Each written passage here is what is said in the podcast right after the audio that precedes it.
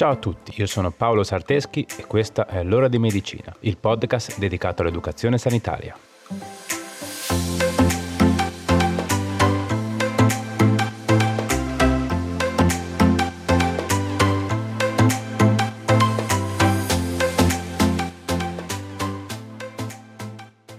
Ciao a tutti e bentornati. Come state? Spero tutto bene. Questa settimana parliamo di una malattia infettiva acuta, molto contagiosa e potenzialmente letale, ovvero la difterite. Forse non la conoscete bene, ma sono abbastanza sicuro che conoscete una storia ad essa collegata.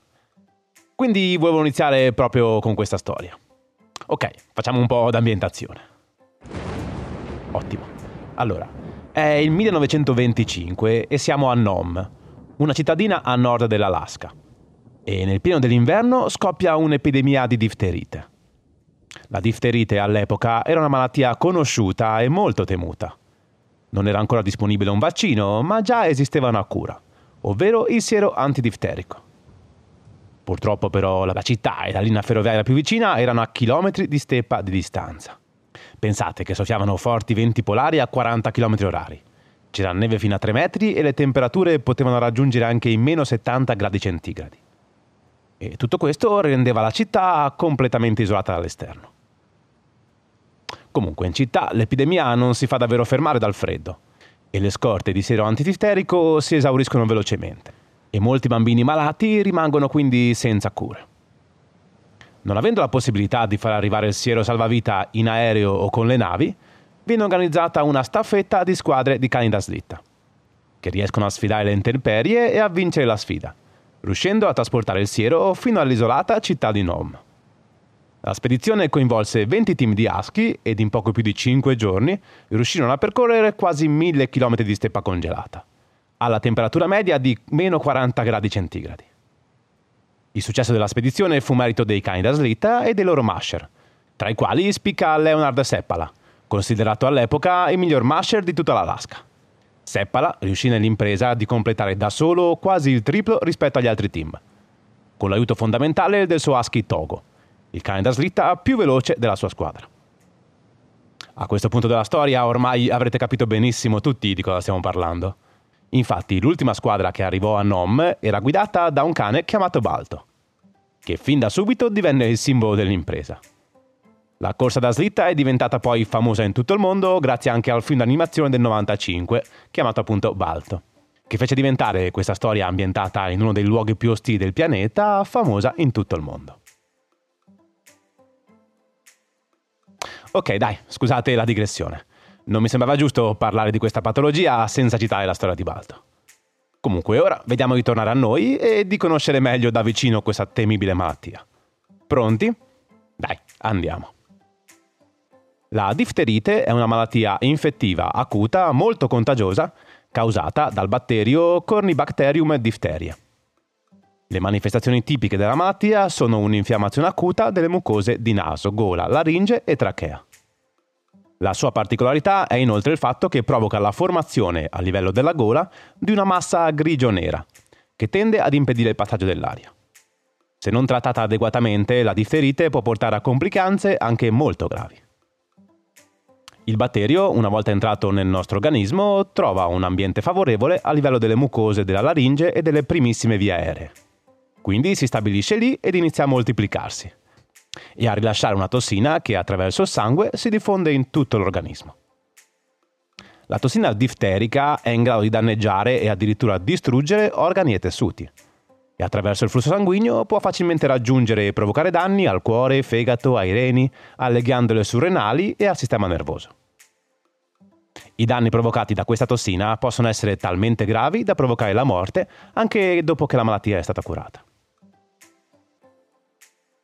Oggi la difterite è una malattia infettiva poco comune, soprattutto nei paesi industrializzati ma un tempo, prima dell'avvento del vaccino, era un'infezione molto diffusa e rappresentava una delle principali cause di morte tra i bambini.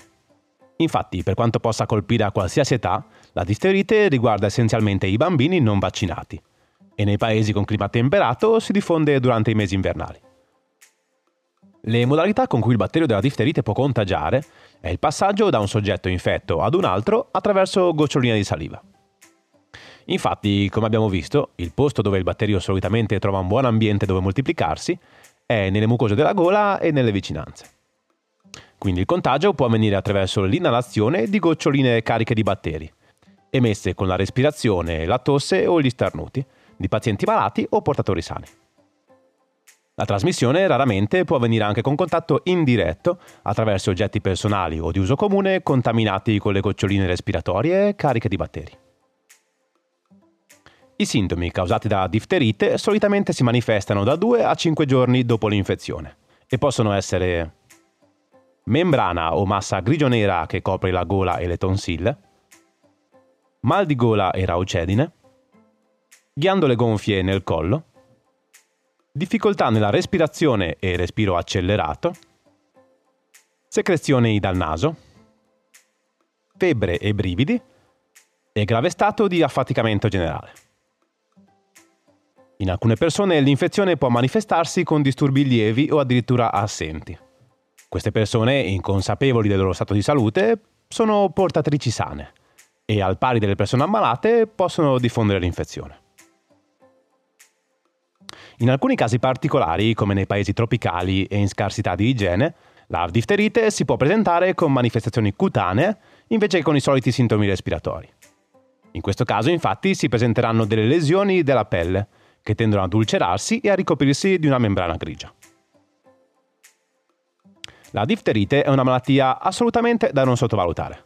Infatti, se non trattata adeguatamente ed in tempo, può portare a complicanze fatali. La prima complicanza che possiamo citare è sicuramente l'insufficienza respiratoria. Infatti, la massa grigio-nera che il batterio forma a livello della gola può costituire un impedimento sempre maggiore al passaggio dell'aria. Negli stadi più avanzati della malattia, l'ostacolo in gola può raggiungere un grado tale da causare la morte del paziente per soffocamento. Inoltre è possibile che una porzione della massa in gola possa distaccarsi e andare a finire nei polmoni trasferendo così il processo infiammatorio anche a livello dei tessuti polmonari. Come se non bastasse, come abbiamo visto, il batterio rilascia delle tossine che, attraverso il circolo ematico, possono causare danni agli organi in tutto il corpo. Ad esempio, la tossina può raggiungere il cuore e causare complicanze molto gravi come la miocardite, l'insufficienza cardiaca congestizia e la morte cardiaca improvvisa. Tutte complicanze in grado di pregiudicare pesantemente la funzionalità cardiaca. Per quanto riguarda il sistema nervoso, la tossina difterica può provocare danni ai nervi che controllano il meccanismo della deglutizione e ai nervi che controllano i muscoli respiratori, aumentando ancora di più le difficoltà respiratorie. Inoltre si possono lesionare i nervi di braccia e gambe, portando a debolezza muscolare, e i nervi che controllano la vescica, causando ristagni di urina dopo la menzione. In ultimo possiamo citare i danni renali, Infatti la forma di difterite più severa, chiamata difterite maligna, può portare anche a insufficienza renale. Ok, ci siamo fino a qui? Spero di sì. Come vedete, la difterite è una patologia che porta con sé danni molto gravi. Vediamo ora come può essere diagnosticata. La difterite può essere sospettata dal medico in una persona che con mal di gola presenti la caratteristica massa o membrana grigio-nera sulle tonsille.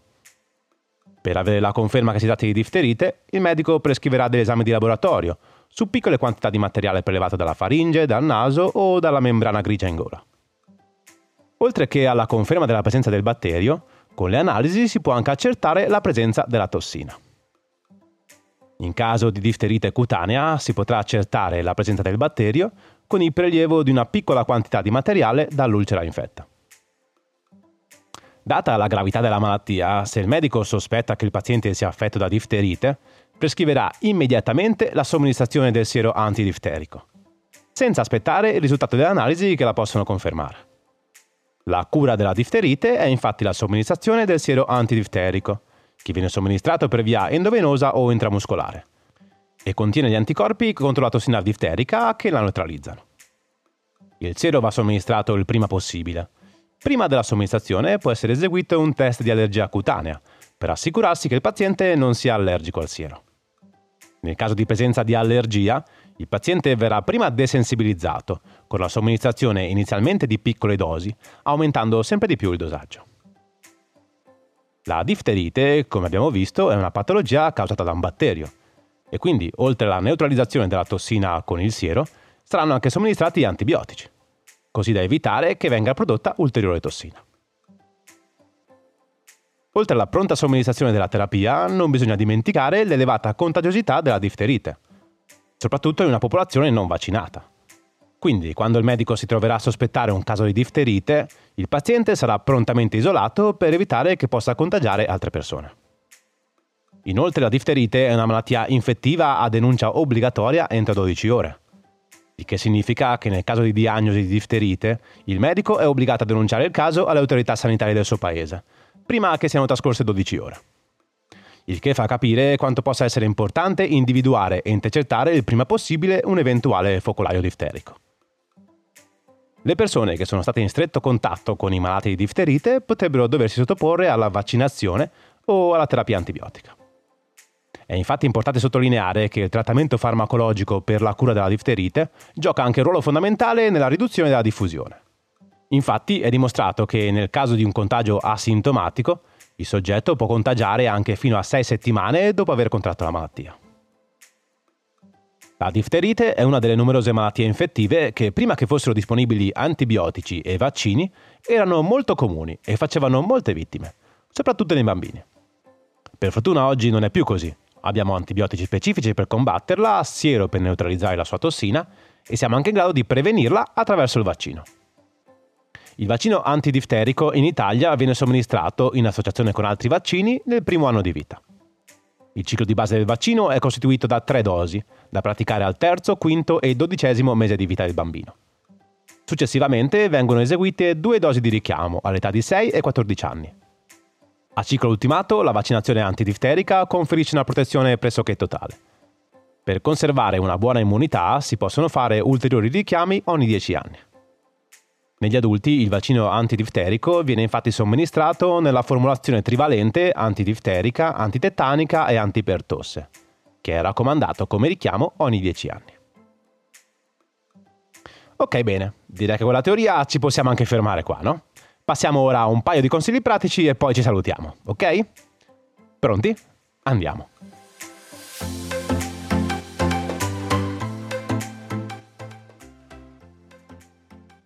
1. Il vaccino antidifterico in Italia, come abbiamo detto, è compreso nel calendario vaccinale dei bambini. Ma ricorda che è raccomandato il richiamo ogni 10 anni e viene fatto con il vaccino trivalente insieme all'antitetanica e all'antipertosse. Informati presso il tuo centro vaccinale o dal tuo medico di famiglia. Inoltre, lo stesso vaccino trivalente è da effettuare ad ogni gravidanza, alla ventottesima settimana, anche se la donna sia già stata vaccinata o sia in regola con i richiami decennali. 2. La difterite è estremamente rara nei paesi dove è diffuso l'uso della vaccinazione. Se si sta programmando un viaggio in una parte del mondo in cui la difterite invece è diffusa, e se l'ultima vaccinazione effettuata risale a più di 10 anni, è bene sottoporsi a una dose di richiamo. I luoghi considerati ad alto rischio possono variare nel tempo, quindi per avere informazioni aggiornate sull'area che si intende visitare puoi consultare il sito del Ministero degli Affari Esteri, viaggisicuri.it. Ok, bene, eccoci arrivati alla fine. Vi è piaciuta la puntata? Spero di sì. Prima di salutarci, come sempre, fatemi ringraziare la mia collega amica Brenda Rebecchi, che porta avanti con me questo progetto. Ovviamente, grazie anche a te che sei arrivato ad ascoltarmi fino a qui. Se ti piace il progetto e vuoi supportarlo, condividilo con chi pensi che possa essere interessato. Facci crescere il più possibile. Va bene, dai, direi che ora è veramente tutto. Ci vediamo sui social e ci sentiamo non venerdì prossimo, ma quello dopo con un'altra puntata. Ciao!